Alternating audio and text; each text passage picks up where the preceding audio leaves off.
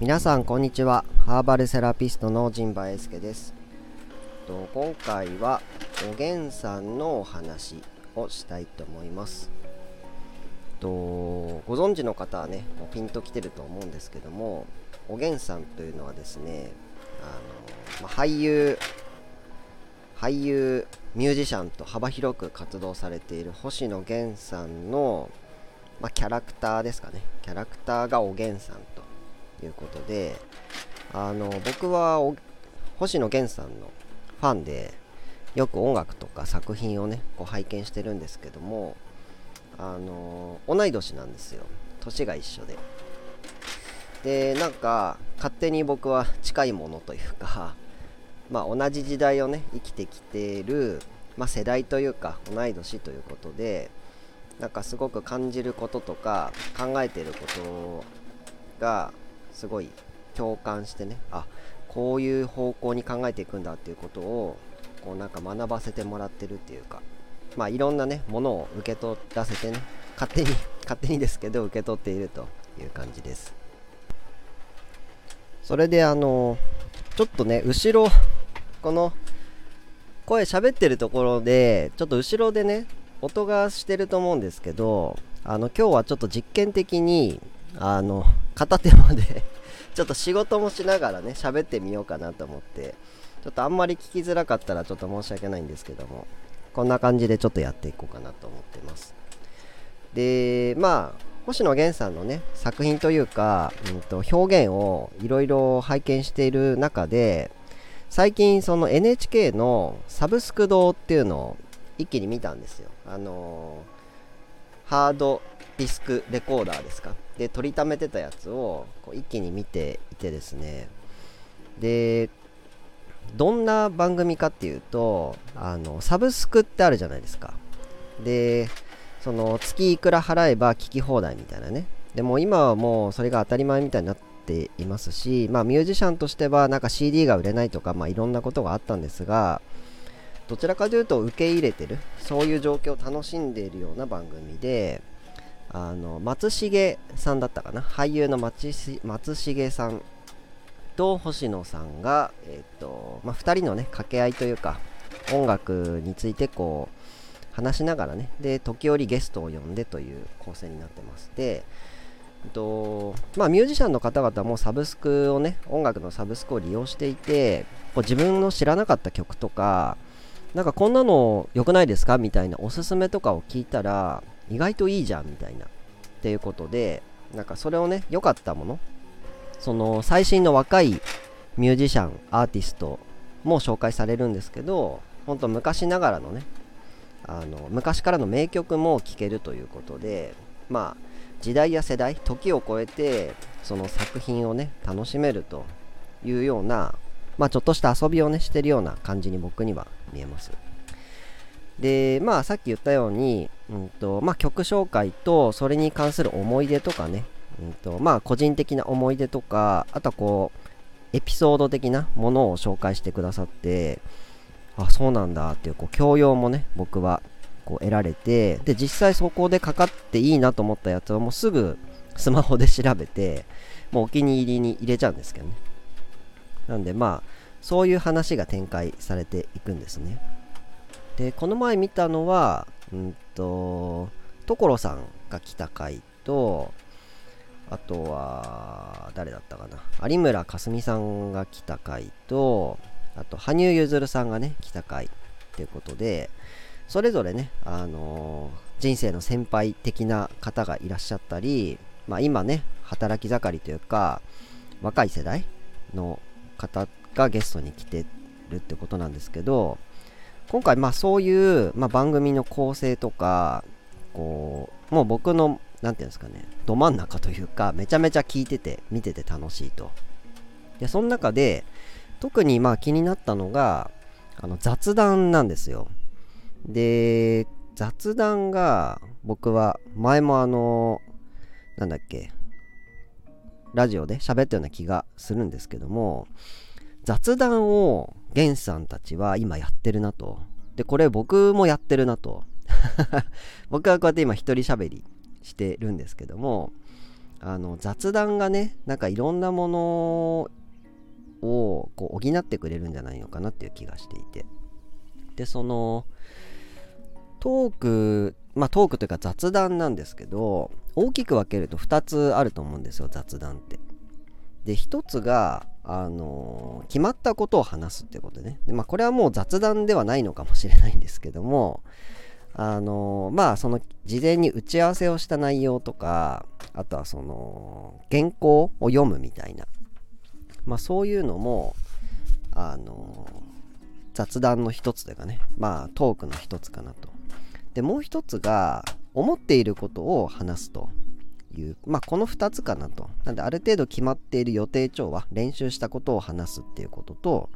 あとはその時のアドリブとか、うんと、相手のね、コールレスポンスじゃないんですけども、相手から来たボールを受け取って、あ僕だったらこういうボールを返せますよとかね、僕はこんなボール持ってますけど、みたいな、まあ、あの、セッション方式、ジャムセッション方式の雑談があると思うんですね。で、どっちもとても大事なことで、あのまあ、決まったことを言うパターンっていうのは、なんかその、ある程度、その、何て言うんですかね、ボ受け取りやすいボールを投げたいときですね。こういうことを伝えたいとか、こういうことを分かってほしいとか、こういうことを、こういうふうに理解してほしいみたいなね。っていうことを、まあ、こちらで、ある程度、何て言うんですかね。うんと受け手のことを考えながら話すっていうのが決まったこと。で思っていることももちろんそうなんですけどあのまあほぼアドリブというか相手の反応によって対談相手とかねこの今思っていることによってどんどんこう微妙に変化して変わっていくのであのエモーショナルな感じになっちゃうんですかね。でそのサブスク堂の、うん、全体が一応ある程度の構成というか流れは決まっていると思うんですけどあとは流れでみたいな感じに見えるんですよ。で編集もされてるのでねあのうまく見やすいような味付けはされてると思うんですけどチューニングっていうんですか？味付けはされてると思うんですけどあのまあ有村架純さんあとはまあ所さんなんてもアドリブ アドリブしかないような気もしますけどね。で羽生結弦さんの回にしてもこう何て言うんですかね。こう決められた台本とか脚本のことを言うというよりはまあその時の話の展開に合わせてそれぞれがこう投げれるボール差し出せるボールを出してるという感じ。ちょっとラジオ的なね感じになるんでしょうか。であれがすごくいいんですよね。なんかラジオもラジオで僕好きなんですけど今回サブスク堂でああいう雑談系のやつを見てたら表情とかもねやっぱ見れるからなんかこう星野源さんがねこうなんか有村架純さんからこうそういう質問なんか音楽に関する質問されていやーこんな感じで当時こう作ったんですよなんていうのもまあライナーノーツとかラジオではわりかし聞きやすいけどテレビであこういう風にここを今すごいなんか目つぶって喋ってるんだとなんか振り絞ってるなとかなんか誠実に答えようとしてるなみたいなところもなんかこう受け取れるんですよね。で僕その雑談このラジオ自体ももう雑談なわけですよ。聞いても別に何の得も一銭も儲からないというか 何の得もないことを喋ってるんですけどまあくだらないことをね喋ってるんですが僕結構そういう番組好きだなとかって思っててあの夜タモリとかねもう終わっちゃいました。夜タモリとかまあ、笑っていいとももね、もう知らない方もいらっしゃるかもしれないんですけど、やっぱテレフォンショッキングでタモリさんのゲストとのね、あの雑談もすごい面白かったなと思うし、まあ、ラジオもやっぱ雑談的なところがなんか僕は魅力的な、ある程度ね、その、お便りとかファックスとか決められたことも喋るんですけども、その時思ってることもね、聞けるから、なんか僕って結構雑談のコンテンツが結構好きなんだなってことも今回ねこれをなんか見てて感じましたね。でそのまあ雑談でもいろんなね、えー、まあ教養とか、うんとまあ親父ギャグとかダジャレとかでもいいんですけどまあユーモアがあったり本当にこう真剣なね話をしたりとかまあいろんなね感情も入っちゃうのかなと思うんですけども雑談のいいまあ良くも悪くもかもしれないけど僕はいいところだと思うんですけどあの何かをね交換してるんですよ。雑談って。でそれは過去の経験だったり今の喜怒哀楽っていう気分だったりあるいは未来のビジョンだったりね。なんかそういうものを交換してるわけです。でこれは別にお金にするほどでもないしお金にするほどっていうかお金になるようなことでもないしなんかそういうのってもともと何て言うんですか？会って喋ってればそうなっちゃうっていうか値段のつけられないものっていう言い方がいいのかな？っていう気がします。ところが現代人はこう基本的にはこう作られたものとか、うんと、与えられたものを消費するっていうことに結構もう慣れすぎてしまっていてうんと何て言うんですかね。でそれはね誰かの制作者側の意図が入ってるんですよね。なんでそれぞれの立場でこう思ってほしいとかこれを買ってほしいみたいなこともあると思うんですけど雑談ではあんまりそういうことはないんじゃないのかなっていう気がします。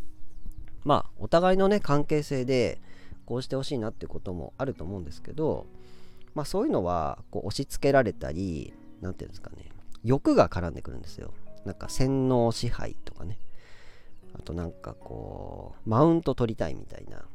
でそれはもう雑談じゃないのでまあ大体僕はもうすぐ その場から離れようと。するか話の矛先を変えようとしちゃうんですけどね僕は。でまあ何かを会って話すと何かを交換してるわけですよ。なんで自分の中で日々考えていることとかこの前経験したことみたいなことを差し出して。でそれを相手も受け取って共感したりアドバイスをしたり、うんと、似たような話があるみたいなことのねやり取り。これがまあ会話とかコミュニケーションはキャッチボールだよねと。ボールを交換して投げ合って受け取って取りやすいボールを投げたりしてるよねみたいなことになると思うんですね。でこの雑談を通じて僕が何を交換して何が得られてで自分の中で何がこう育っていくかってことを考えたんですよ。で一つは信頼なんですよねやっぱり。そのなんか信用できる。あのその人が真摯に向き合って、うんと、ちゃんと喋ってくれてるっていうことを積み重ねていく5分でも10分でもそういうやり取りをやっぱ重ねていくとそれが信頼になるんですよね。別にその、何て言うんですか、それぞれの信頼にもいろんなジャンルがあると思うんですよ。音楽の話はこの人に聞こうとか、食べ物の話はここに聞こうみたいな、全部信頼とは多分無理なんですよ。なんで、まあ、ある部分で信頼関係を結ぶっていうことが、結ぶというか、うんと、勝手にできちゃうんですけど、まあ、それがまあ一つかなと。あとはやっぱ豊かさですよね。その自分が知らなかった価値観とか教えてもらえる。例えばこの前あのかけら小屋ガレージっていうね奈良山はしご市でイベントに出た時にあのまあ本人っていうかその場にいた方にも話した内容なんですけど僕靴下にほとんど興味がないんですよ。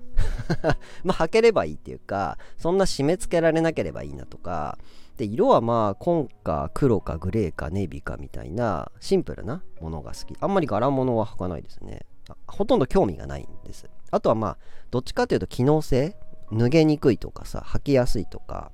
あったかいとかさそっちを気にしてたんですけどこの前のイベントではそのシンプルな靴と一緒に柄物の可愛い可愛いというかいろんなこう何て言うんですかカラフルな靴下が一緒に売られてたんですよ。でそれは僕には全くない価値観だったのであこうやって組み合わせるとこういう風に見えるんだとか。でまあお客さんのほとんどがま女性なんですけどすごくね盛り上がるんですよ靴下のお話が。でこれはまあ男女で分けていいかどうかはまあちょっとわからないですけどあの少なくとも僕は好きじゃない好きじゃないというか なかった価値観で興味がなかったしなんかすごい柄物カラフルな靴下を履いている男性の人も僕はそんなに見ないしもし見たら多分突っ込んでると思うんですよ僕。なんか偉いすごい靴下履いてますねみたいなこと多分言うと思うんですよね。だから男の人はあんまり靴下に興味がないんじゃないのかなとかって。でそれはまあいい悪いっていう話ではなくてねただ興味がないだけなんで。でそういう時にそういうものを見せていただいてあこういう世界とか価値観があるんだと思って。でしかもそれは言っていいんだと思って。なんか喋ってたらえなんかどっか座敷室とかで靴を脱がなきゃいけない時あるじゃないですか。でその時にあしまったこの靴下履いてきちゃってちょっと恥ずかしいみたいなことってないんですかって言ったらあ全然ないですよって言ってたんですよその人たちは。なんでそれはいじっていいっていうか突っ込んでいいっていうか会話の糸口としてあ聞いていいんだと思って。まあそれも個性とか自己表現じゃないですか。なんか聞いちゃいけないのかなと思ってたんですけどあ聞いていいんだと思って。なんでまあそういうね僕にはなかった新しい価値観をこう知ることができる。でそれも雑談で得られたわけですよ僕もね。ただ商品を見てなんだろうこれって思って帰るわけじゃなくて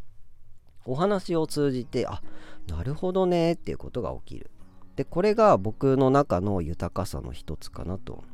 思ったんです。でもう一個ね雑談で得られるものっていうのは生きるエネルギーを結構もらえるんじゃないのかなっていう気がするんですよ。もちろん決められたこととか何か講座的な、うん、お話っていうのもそれはそれであの意味は意味とかね意義とかはあると思うんですけどどうでもいいくだらないことって結構生きるエネルギーになるなと思います。でまあなんかそのふとしたことで思い出すこととか誰かの顔を思い浮かべた時にあの時のくだらない雑談を思い出したりとかも するんですよ。でそれってなんかそういう人の印象とか思い出って結構雑談が意外と何て言うんですか大事なんだなとかって思うんですよね僕は。なんか人柄も見れるしその人の性格もわかるしですね。むしろ雑談しか僕は思い出せないっていうか。なんでもうお店をね辞めて2年ぐらい経つんですけどでこういろんな方々にね僕はお会いしたり会いに行ったりとかお会いする機会があってでそこでまたこう雑談をして何かを交換するんですけどやっぱりその時に話す内容はそういえば前昔ね数年前にお会いした時にこんなことをおっしゃってましたよねみたいなことをやっぱ喋っちゃうんですよね僕は。なんで意外と心に残るのは、うんと、雑談なんじゃないのかなとかって思ったりしてね。でそれを今回そのサブスク堂おげんさんの星野源さんの活動を見ててあ源さんも僕と似たようなことをしてるじゃないかと思ってですねなんかそれがすごい共感できたというかその規模は違いますよあの源さんはもうねそういうみんながねたくさんの人が見る舞台の上でやってくださってますけど僕はね細々と秋田の田舎の片隅で僕の目の届く範囲でね手の届くところの範囲で一応今こうやって。でまあその子からねこぼれたものとかっていうのをこうラジオでねちょっと残しておけば、うんと、誰かにね会った時になんかそのラジオやってるんでって言えばまたここで何かがね交換してでそれがこうバトンみたいな感じで受け継がれていったり受け取っていけたりしてなんか緩やかにねこうネットワークというか何かがこうつながっていったらいいなと思います。で逆にさ僕は今こうポジティブな、うんと、観点で喋ってますけどあの僕のこのラジオを聞いてねあ思ってた人と違ったっていうことも 十二分にあると思うんですよ。でまあそれはもうそれでしゃあないなと。でそれでもね離れてしまったらまあしょうがないなということで。なんでまあまあそれはそれでなるようになるなっていう遅かれ早かれっていうんですか？なんでまあそんなもんかなという感じがしております。ということでまあ何事もねいいことと悪いことがあるわけですがまあ僕はとりあえずこういうことを話して何かを交換してでこう仲良くっていうかねお友達に、ね、なっていってで会った時になんかこうね深い話というかできたらすごい楽しいなと思ってこのラジオをやっていましたということです。まあちょっと規模はね違いますけどゲンさんと同じことを僕もやっているんじゃないかなと思ってそれもまた一つね勇気というか生きるエネルギーをもらえたなという話でございましたということで今回のお話は以上となります後半は全く喋ることに夢中になってあの 作業が作業してませんでしたけどという感じですねまあこうなるってことですねでえっと次はね、お知らせですね、最後。えっと、ハーバルカフェプラーナでは、えっと、紅茶の販売を今しております。で、ちょっとこの前のイベントでほとんど売り切れてしまったので、今ね、印刷して制作もね、しているという感じですね。なんで、えっと、まあ、頑張って制作してますと。で、あと10月からですね、あの、奈良山の小見線の近く徒歩3分ぐらいのところにあるあのかけら小屋がかけら小屋っていうねあの活動されてる方であの今までまお世話になってるんですけども10月からですね新しい活動を始められるということで僕もねそのお手伝いをさせていただいております。で10月からはえっと木金もですね今まで毎月最終日曜のはしご市の時だけ基本やってたんですけど2023年の10月からは、うんと、平日の木金もなんかやりましょうという話になっていてなんで僕もでなるべくですね木曜日と金曜日は、えっと、そちらの方に顔を出そうかなと思っていて、うんと、ハーブティーもね売れるものが今手元にあれば持っていこうかなと思ったりしてます。あと調合ね。あのブレンドはいつも受付してますのであのフラッと来ていただいてあの好みとかね体調とか気分とか教えてもらえれば、えっと、そこでねあのちょっとカウンセリングというかお話をしてでハーブをね決めてでまあ後日のお渡しということになるんですけどもその場でちょっとあの在庫をねそこに持って行ってないので、うんと、お家に帰ってねお家っていうか事務所？事務所？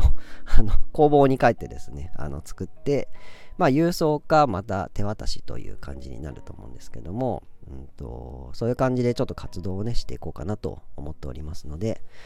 木金ですね。もしご都合合う方おられましたら、うんと、いらっしゃってみてください。詳細はあのインスタグラムがメインかな。インスタグラムで配信してると思いますのでそちらフォローとかしてねご覧になってみてください。お知らせはこんな感じですかね。それでは最後までご視聴いただきましてありがとうございました。また次回の配信もお楽しみに。